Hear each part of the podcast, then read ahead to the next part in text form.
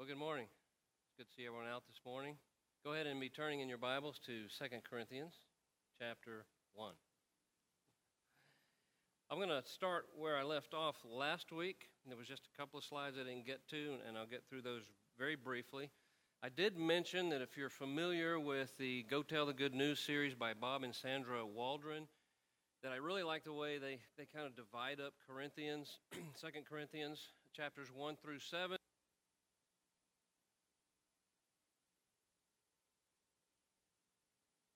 Collection for the poor saints, and then chapters 10 through 13, Paul's defense of his apostleship. Also, there's a commentary out there by Paul Butler. Uh, I really like the way he has kind of given these subject titles to, to each of these chapters. I'll not read through all of those, but you can see there the problem of adversity in chapter 1, the problem of loneliness in chapter 2, and so forth. Um, I, I like that because I think that approach r- makes it real to us in a sense that each of us can ask ourselves these questions Have I ever experienced adversity? Well, certainly. We all have. How did this man of God handle it? Have we ever been lonely? Paul was lonely at times. How did he handle it? Have we ever been accused of legalism? Well, what is that? How do we handle accusations about legalism? Have we ever been discouraged?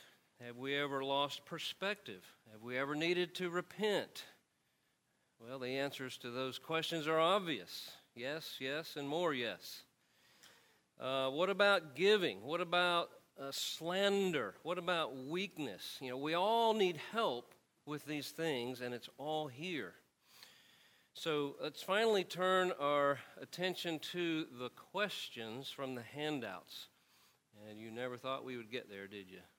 But uh, uh, there are a few handouts still back there on the AV booth if you need them. Not a whole lot, but uh, we have printed a lot of them, so hopefully everyone has a copy.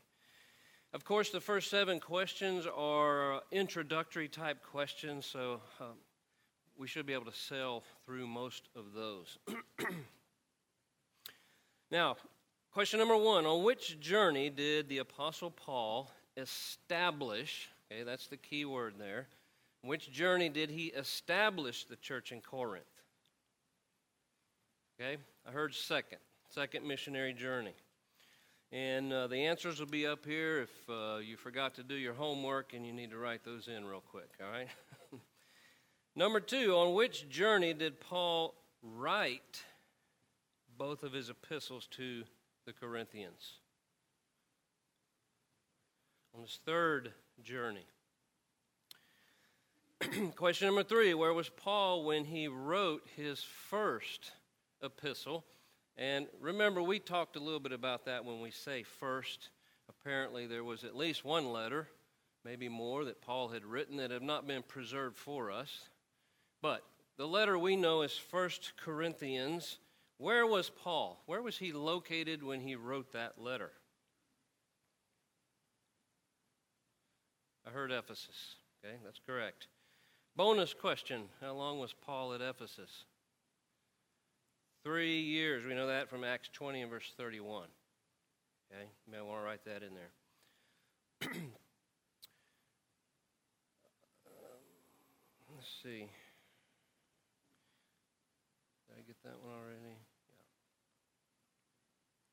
Let me get caught up here. Where was Paul when he wrote his second epistle, the one we're studying this quarter? Where was he located when he wrote that letter to the Corinthians? Okay, somewhere in Macedonia. And we, we think of cities like what? Name some cities in Macedonia. Philippi. Another one. Remember, he went from the port city of Neapolis to Philippi, and then he went to Thessalonica by way of those smaller cities that are mentioned Amphipolis, Apollonia. So, Thessalonica, what else? Where did he go from Thessalonica? They were more noble. Okay, Berea.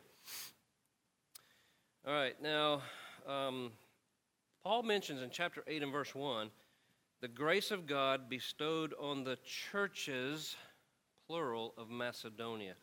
So if Paul traveled the logical path, the Philippi, Thessalonica, Berea, then he it's likely that, he did not write this letter from Philippi because at that point it would just been church singular.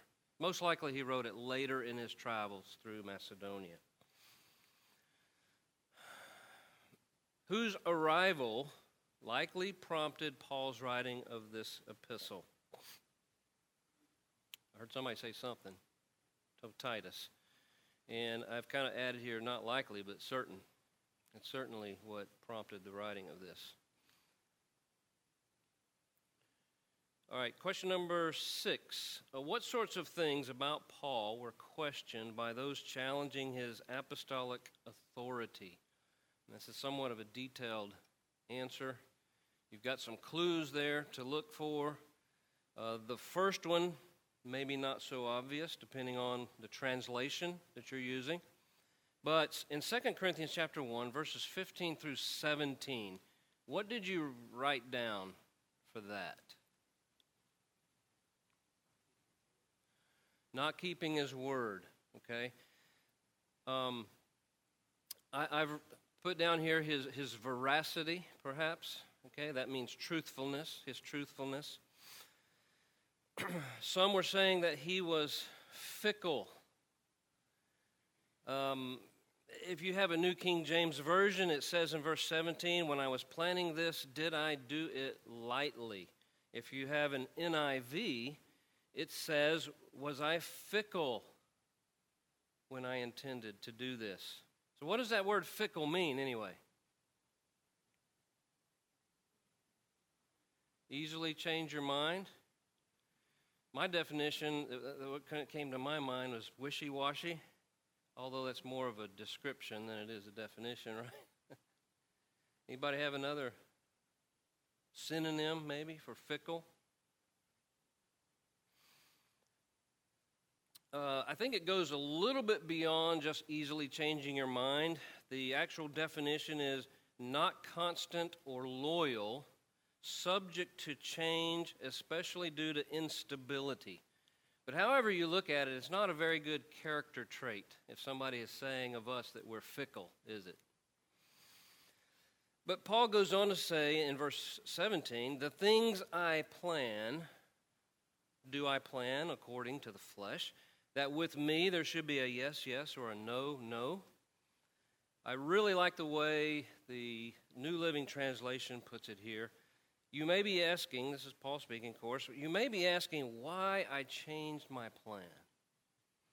Do you think that I make my plans carelessly?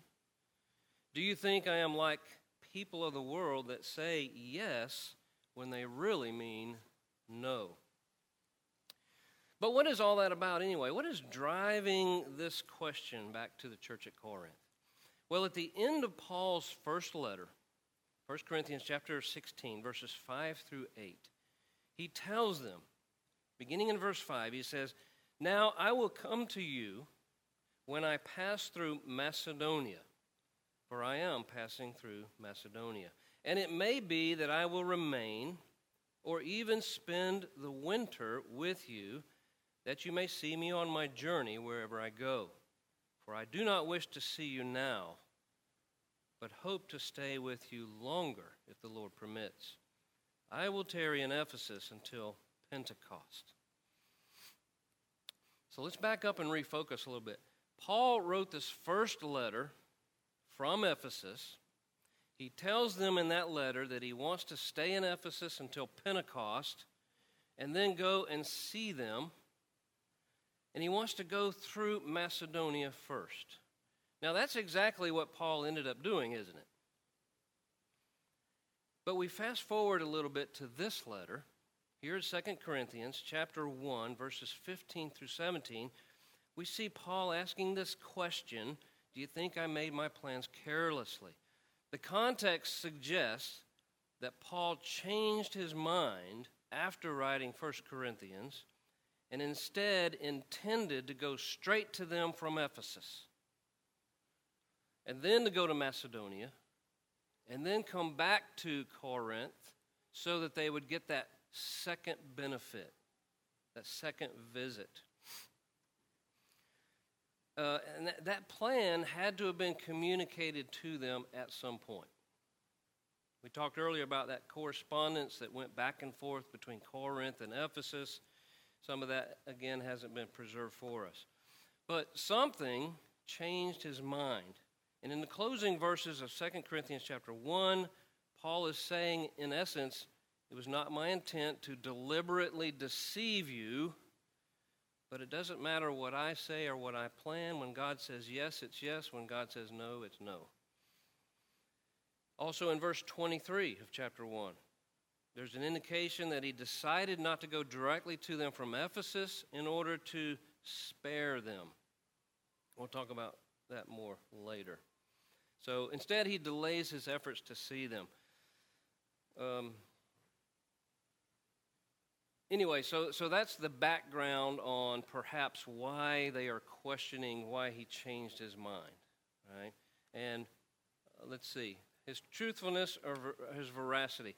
Well, I, I, just threw the answers up to the next part. So, uh, in 2 Corinthians chapter 10 and verse 10, we see two things there. His bodily presence was weak, his speaking ability was contemptible.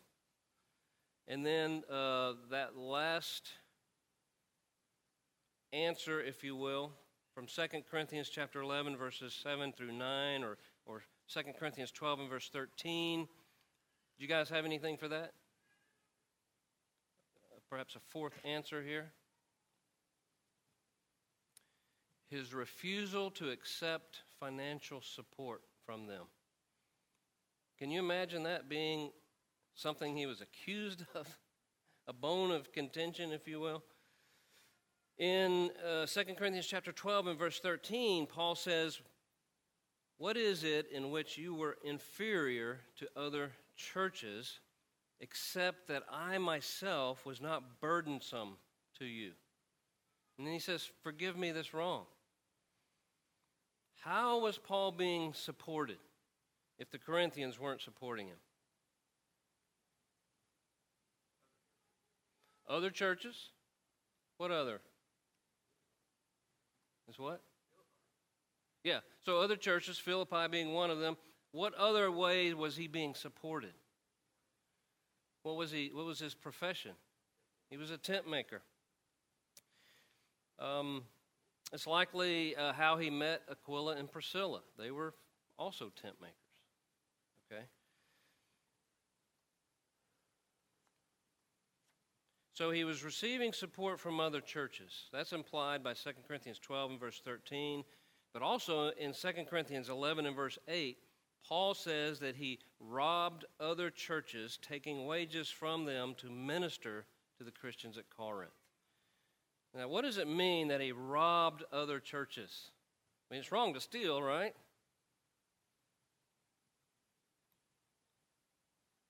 What does it mean that he robbed other churches?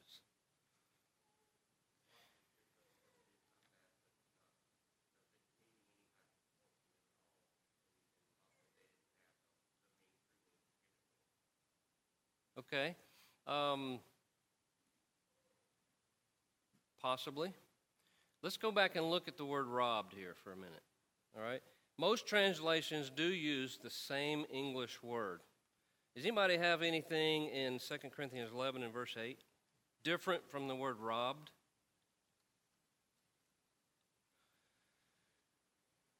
I think most translations use the word rob because there really isn't a better word for it. But Keep in mind that the English word rob, like so many other words in the English language, has multiple meanings. What's that? Taking wages from? That's a good answer. Um, we'll get more into that here in a second. I've got a couple of definitions that I wrote down here. One is to take something from someone by unlawful force or threat of violence, to steal. Is that what Paul did? to other churches? Obviously not. The other one is to deprive someone of something legally due. The subtle difference here is the willingness of the one being robbed to be robbed. Does that make any sense? The, a willingness to be deprived of something. Uh, Paul will talk about this later in the letter, 2 Corinthians chapter 9, verses 6 through 7. Uh, when we give back to God, what should be our attitude about that? Cheerfully, not grudgingly or of necessity. What does that word grudgingly mean? What comes to your mind when you hear that? What's that? Unwilling? Okay, certainly. Uh, out of sadness, sorrow, or heaviness of heart was the definition I found for that. Uh, can we give that way? We could. Will the funds still be put to good use if we give that way? Yes, it will. Will God be pleased with us? No. And cheerfully, as was mentioned, the Greek word is hilaros. Hilaros. It's the same word that we get our words hilarious and hilarity from. You know, something that's extremely funny as we think of it today doesn't really seem to fit here, does it? That's because the original definition of the word hilarity simply referred to a state of joyfulness, cheerfulness, gaiety, or merriment. The Greek word hilaros is the same Greek word, uh, I mentioned that already. Uh, I was going to say, in, in ancient Rome, they had this class of holidays called the Hilaria. They were characterized by times of celebration and rejoicing. I suppose much like we would feel at Thanksgiving or at Christmas. But in that passage, in 2 Corinthians chapter 9 and verse 7, Paul is reminding the Christians at Corinth that when they give for the right reasons, when they are overjoyed just for the privilege of being able to give, that should create a state of cheerfulness or merriment. And it's that kind of giving, of course, that God loves. Now, I know that was a bit of a detour from the lesson, but it was one of those rabbit holes I went down, and I thought I'd share that with you. I thought that's kind of interesting. The point I wanted to make here was that other churches were willing to be deprived, they were willing to be uh, robbed, in a sense, so that Paul could continue his work and in this case, to continue his work at Corinth while not being a burden to the Christians at that location. Um, Paul did point out in his first letter, 1 Corinthians chapter 9 verses 14 and 15, that he had every right to be supported by them. But he simply chose not to do so. Most likely, it appears, that, that he didn't want it to look like he was preaching only for monetary gain. Okay? So, any, any comments about charges against Paul, about giving in general, support for preachers, that sort of thing? Related to question number six there. All right. Question number seven. What other main topic does Paul discuss in this epistle? Uh, that'd be a tough question to answer if you weren't given a hint there. Chapter 9 and verse 1. What'd you, what'd you put for that? What other main topic? Love for one another, ministering to the saints, Okay, uh, the context indicates this had to do with a collection for the needy saints in Jerusalem. That was a big part of Paul's third missionary journey, as it was. All right, so that was the answer I had as well ministering to the saints. All right, question number eight begins the first chapter of Second Corinthians. So, uh, Typically, I want to read the entire chapter before I get into it, but in the interest of time, we're trying to make up a little bit of time, I want to focus on verses 3 through 7 and then get into the questions. And if you, if you like to highlight things in your Bible or, or underline or circle things in your Bible, I want you to pay real close attention in verses 3 through 7. the use of the words comfort, comforts, comforted, consolation, and encouragement. And it kind of depends on your translation. The New King James Version that I'll be reading from here uses both the words comfort and consolation. Your translation may use the word encouragement in some places. It's actually the same Greek word that translate into the, all those English words. So, beginning in verse 3 Blessed be the God and Father of our Lord Jesus Christ, the Father of mercies, and God of all comfort. There's the first one. Who comforts us in all our tribulation, that we may be able to comfort those who are in trouble with the comfort with which we ourselves are comforted by God. For as the sufferings of Christ abound in us, so our consolation also abounds through Christ. Now, if we are afflicted, it is for your consolation and salvation, which is effective for enduring the same sufferings which we also suffer. Or if we are comforted, it is for your consolation and salvation.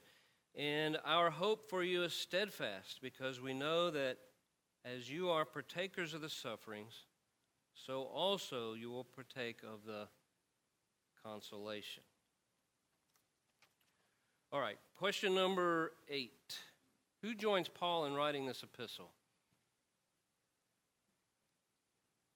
Timothy. Uh, at the time this is written from Macedonia, both Titus and Timothy are with Paul. So it's unclear to me why Timothy, or excuse me, why Titus is not mentioned in the salutation, but maybe it's because Titus was the bearer of both of the letters, and that's understood. All right, Timothy. Question number nine What two groups of people does Paul address his salutation to? What two groups of people? Okay, and Achaia is also known as Greece. All right. Many of the things that Paul wrote may have been targeted specifically to those in the church at Corinth, but the intended audience was all believers who were in, in communication with the church at Corinth. That would have included believers in Cenchrea and in Athens, for instance. All right, so how does, this is question number 10. How does Paul describe the God and Father of our Lord Jesus Christ?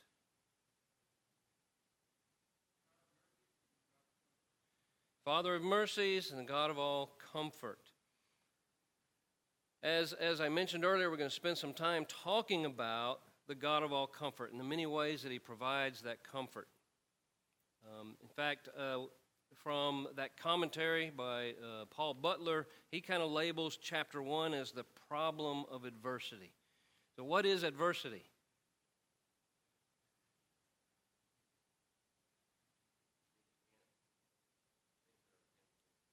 Okay. The, the definition I found was a condition marked by misfortune, calamity, or distress. That includes the trials, the tribulations that we face in this life. And I think that summarizes very well what Paul is expressing there in chapter 1. uh, if you think about it, the aim of adversity is to strengthen. We see that. Paul talks about that, and, and others talk about that. James, for instance. The only way to become stronger is to repeatedly overcome resistance. And, and that's kind of a difficult concept to grasp, isn't it? Especially when it's adversity and when we're undergoing that adversity. But one of the best examples I could think of was a, weightlifter. You know, a, a weightlifter repeatedly overcomes a resistance. Why do they do that? I want to get stronger. You know, they're, they're seeking that, that muscle failure, you know, the burn, they call it. No pain, no gain. You hear that sometimes. Uh, because they know that when they when they break down those muscles, they build back stronger and uh, and, and and larger, even right. So Uh, that could be said about all kinds of athletic events, right? right? Romans 8 talks about God subjecting all creation to futility. One translation calls it God's curse. That futility inevitably leads to adversity and affliction. Why did God do that? Well, Romans 8 says that it was so that all creation would hope and groan and labor for divine assistance and redemption. And part of that assistance that God provides us is comfort. And that leads us into the next question What's the proper use of the comfort we receive from God? Comfort others, exactly. Someone once said, What sense does it make to expect forgiveness from God when we refuse to forgive others? You ever thought about that? The same could be said about comfort. When we hurt, we want to be comforted, don't we? What sense does it make to expect comfort from God and then refuse to turn around and comfort others? One of the advantages of enduring suffering and other tribulations is that we are then better equipped to help others, aren't we? To provide comfort, especially those that are enduring the same kind of suffering that we have endured in the past. One of the real advantages of support groups, and the reason they're so popular, whether it's Alcoholics Anonymous or some other kind of support group, is that one can be comforted by those that have been there and done that and live to tell the tale. The church, the local body of believers, should be one big support group, comforting one another as we all navigate a world so full of, of pitfalls and barriers. And tribulations come in all shapes and sizes. The word tribulation used here in verse 4 comes from the Greek word, and I'm hoping I'm pronouncing this right, thlipsis. Literally refers to a pressing together. You've probably heard that before. When we're undergoing any kind of tribulation, it can feel like the weight of the world is just pressing in on us on all sides, and then we're just getting squished in the middle. Paul would express the same idea in chapter 4 and verse 8 when he said, We are hard pressed on every side, yet not crushed. And you know, it's all too easy to, to look at someone else's problem and say, I don't know what you're worried about. Maybe we say this to ourselves. I don't know what you're worried about. I don't know why you're making such a big deal out of that because what you're going through is a cakewalk compared to what I'm going through. But everyone's tribulation is different, isn't it? And if we're the one undergoing that tribulation, well, it's important to us. Uh, I think it was Leland that talked about this recently. And he said, We may not all be in the same boat, but we are all in the same storm. I like that. I wrote it down. Paul was undergoing tribulation. It was Titus that brought comfort to him, and we're likewise to bring comfort to one another. What are some ways that we can bring comfort to one another?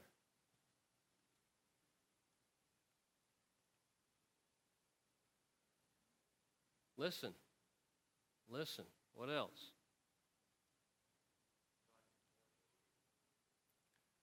Okay? Is that with two by fours? Just prop them up. Financial support, maybe, if that's what's needed. Uh, what are some other ways we can support and encourage our brethren?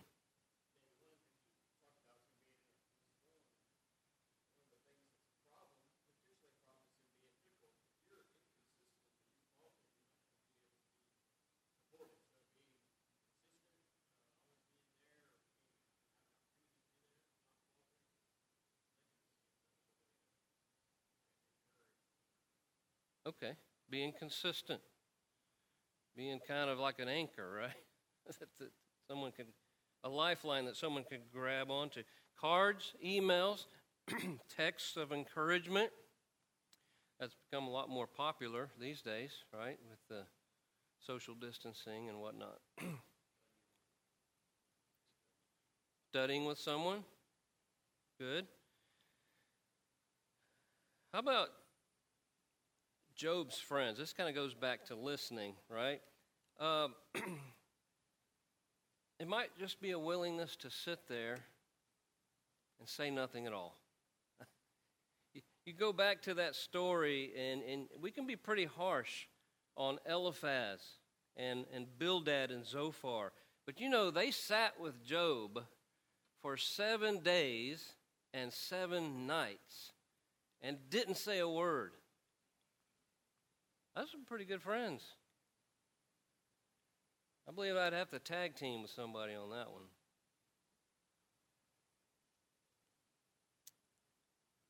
Sometimes there just aren't any words.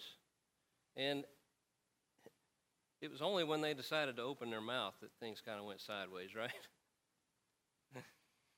okay, any, any uh, comments on the proper use of comfort and the ways that we can comfort one another?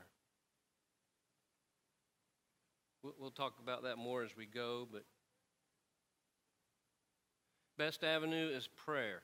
And, and Paul actually thanks them for that. We'll get into that question a little bit later. He thanks them for their prayers during the situation that occurred in Asia, most likely there in Ephesus, where he despaired even of life. You know, so.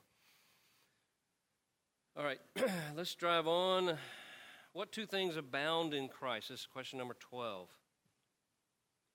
What two things abound in Christ? Sufferings. What else? What comes with sufferings? What should come with it? Comfort. Or again, your, your translation may say consolation, it may say encouragement. The theme of 1 Peter seems to be that the road that leads to glory is absolutely paved with suffering. I've always thought it was interesting that John's description of heaven in Revelation chapter 21 and verse 21 was that each of the 12 gates, each of the 12 entrances are described as pearls. Why would that be interesting?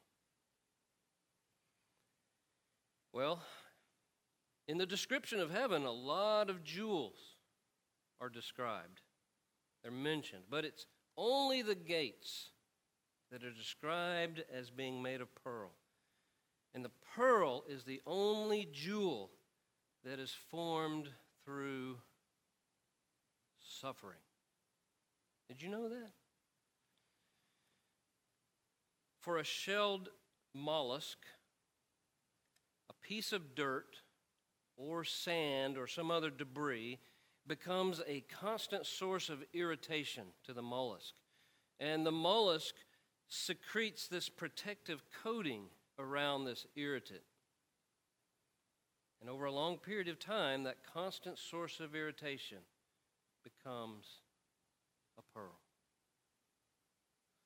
So if you're wearing a necklace of pearls this morning, know that a lot of mollusks suffered for a long time But isn't that why James would say in James chapter 1, verses 2 and 3, that we should count it all joy when we fall into various trials? And he goes on to explain the benefit of uh, received from those various trials. Of course, right here in verse 5, it tells us along with suffering comes that consolation or that comfort or that encouragement. And, and here's another bit of advice. I, I think pride can keep us from accepting the consolation that God makes available to us. And I'm just as guilty as anyone. Maybe I don't want my brethren to be bothered by my problem. So I don't tell anyone. It's pride that loudly proclaims, This is my burden to bear. But when we take that attitude, this passage, verse 5, tells us that we're missing out on a great blessing. Not only that, but what does Galatians chapter 6 and verse 2 tell us? Bear one another's what?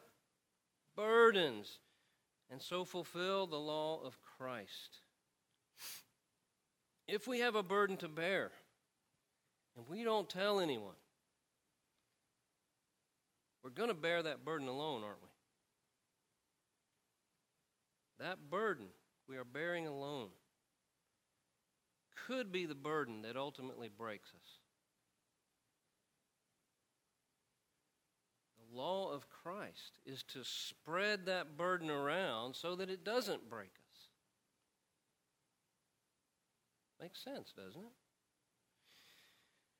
Any questions about suffering, about comfort or encouragement? Uh, any comments on bearing one another's burdens? And if you do, raise your hand so we can get a microphone to you, and uh, that way those that are sitting in the parking lot can, can hear the question. Okay. Number 13.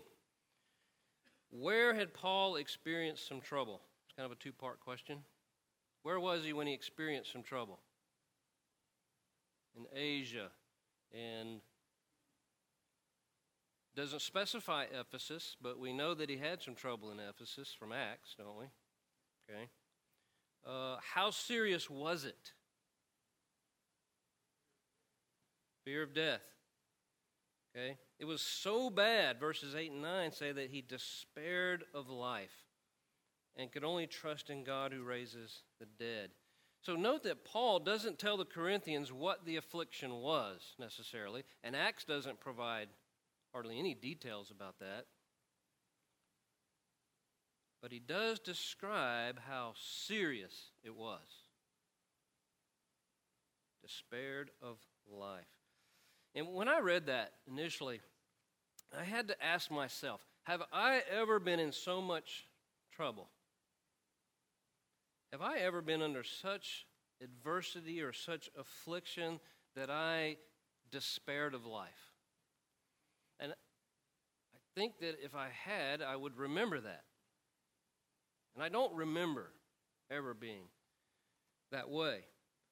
But that doesn't mean that we don't have brothers and sisters among us who are feeling that way. And I can certainly see how the, the current distress with the virus, with shutdowns, economic uncertainty, maybe loss of confidence in, in our government and its leaders. I, I can see how that could force someone into feeling that way. And so, about that, I would just say that if you are feeling that way, please let someone know. Don't keep it bottled up inside. Don't let pride keep you from the comfort that God can provide through the brethren. Keeping depression bottled up,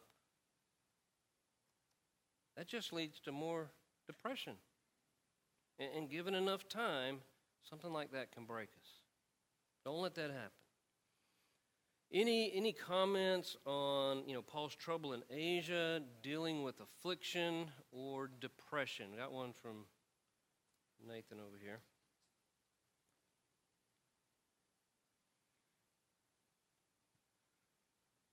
Mine's more geared toward the comment you just made about, you know, if we're dealing with something, to share it with others. And, you know, I, for one, I, I know what that's like to be able to have some brethren amongst this group to confide in. And the encouragement would be to, that, that it truly works. You know, God's word is not you know, with void. It, it, it's true when it when it tells us to, you know, in James five sixteen, to confess our sins or to confess our, you know, burdens or whatever it is to one another, that we can pray for each other and talk through it and study or and things like that. It, it helps. So the encouragement would be to, you know, seek out somebody and together some time to go through God's word and to just open up. You know, it doesn't have to be a large group. You know, small groups, you know, probably would be more more precise for that to where you can open up and feel confident that what you're sharing will be concealed within that group and, and they can pray for you and, and work through it with you. Yeah, I like that. You got, have you ever heard the word synergy? The idea that two or more people working together can produce an output greater than the sum of the parts. So, two people working together can produce output greater than two people by themselves could do. And isn't that what we get when we bear one another's burdens and when we have multiple people praying with us and for us? There is this, this absolute synergy and plugged into the, the, the source of all power, all things can happen, right? Another comment. I'm going to say in 2019, I had my job and I lost it all of a sudden. And I went through, and then Corona hit it, hit at the same time, and the next year. So it made it difficult to find work. It made it difficult to find uh, anybody to talk to or confide in and stuff of that nature. I'm lucky. I have a really big family, so they were able to help me during that time. But sometimes you think you're keeping it all secret and everything like that. Well, there were people that noticed that I was going through that. And the only thing I tell you that helps you through that is you need to read about Jesus, you need to read about Jeremiah, and you need to read about a couple other people like Paul who went through it. So I have been to the point where it's despair of life, but what you do is you remember this is not your home that uh, your home is in heaven, and and that should make your life a lot easier. And simply remembering that the God of all comfort provides comfort through the brethren as well. So don't keep that bottled up. Reach out to brethren, as Nathan was saying, and, and use that, that tool that God has given us to make it through this life. Okay, let's go on the next question. this is number 14. What had worked together with God in providing deliverance? Goes back to the comment over here, I think. What had worked together with God in providing deliverance? Prayer. Second part of that, what other effect did it have? Thanksgiving to be given to many people on his behalf. So, a lot of people praying for him, and Paul being thankful for those prayers. There's been a popular saying for years, uh, we only have a couple of minutes left, uh, never underestimate the power of prayer. You've heard that before. Uh, someone else once said, and I like this, we need to remember that the power in prayer is not in prayer itself, but in the one we are praying to. And I know that that kind of goes without saying, but I think that we should make a distinction. The same person who said that went on to compare prayer to the cord on a lamp. You know, sitting on the floor, it doesn't do any good. It also doesn't do any good if it's plugged into a dead outlet or some other device that doesn't have any power. It's only when the cord is plugged into a source of power and the right kind of power, I might add. If you have a lamp, it has to be plugged into AC power, not DC, most likely. And, and it's only when it's plugged into the, to the right source of power that the cord serves any use, useful purpose at all. And so, likewise, prayer doesn't do any of us any good if it's not plugged into the source of power, if it's misdirected, if there's a selfish motive or selfish purpose in our prayer. But when prayers are plugged into the source, the source of all power, and when we pray with the right motives, and when we pray believing that God will answer our prayers, then there is real power in prayer and God answers our prayers. Now, just to clarify though, when God answers our prayers, does He always answer our prayers the way we want Him to? He doesn't, does He? I'm reminded of a saying, and I have to frequently remind myself of this. What sense does it make for us to pray, Thy will be done, and then get all bent out of shape when things don't go our way? So that was the second bell. I'm going to leave you with that thought on prayer. We'll pick up next week. I know I got to pick up the pace if I expect to make up some ground here. But what sense does it make to pray, Thy will be done, and then get all bent out of shape when things don't go our way?